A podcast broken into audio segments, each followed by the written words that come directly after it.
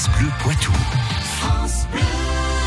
La science infuse, une chronique euh, hebdomadaire sur France Bleu Poitou avec l'espace Mendes France de Poitiers et Curieux.live, le média qui démêle le vrai du faux. Et aujourd'hui, avec Jean-Michel Piquet, on s'intéresse aux chiens et aux chats.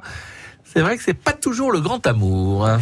Deux ennemis jurés vont devoir accomplir l'impensable. Les chats et les chiens vont devoir travailler en équipe. Est-ce que je suis le seul à penser qu'on est mal barré? Pourquoi l'expression être comme chien et chat veut-elle dire se chamailler ou ne pas s'entendre? Ah, Peut-être parce que c'est la vérité, les chiens et les chats ne peuvent pas s'entendre. On a affaire là à deux prédateurs. Le chien n'est en général pas la proie du chat, sauf peut-être le chihuahua, non, c'est plutôt le chat qui est de la proie du chien. Du coup, en voyant le chat courir, l'instinct du chien refait surface, et ce même si les deux animaux se connaissent bien pour habiter sous le même toit, et cela met en marche le chien pour pourchasser notre petit minet. Il ne faut pas oublier que chien et chat ne fonctionnent pas de la même manière. Quand le chien est content, il remue de la queue. Mais un chat qui remue de la queue, c'est qu'il est plutôt agacé. Sauf que le chien l'interprète comme Allez, viens, on va jouer ensemble. Vous imaginez du coup le quiproquo et le coup de griffe qui suit juste derrière.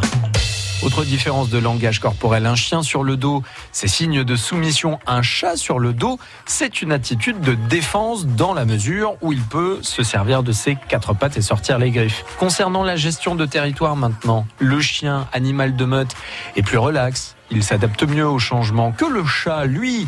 Il va découper son territoire en zones. La nourriture, c'est là. Le dodo, c'est là. La litière, c'est là. Et si Toutou vient mettre le bazar là-dedans, Minou se sent tout stressé. Alors un conseil pour que les deux cohabitent sereinement.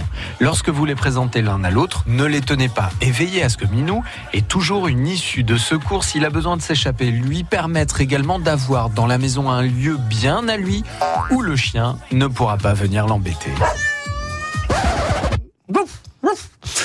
Voilà, merci Monsieur Jean-Michel Piquet. Nous en savons un petit peu mieux sur ce qui se passe dans les têtes de nos amis à quatre pattes. France Bleu Poitou.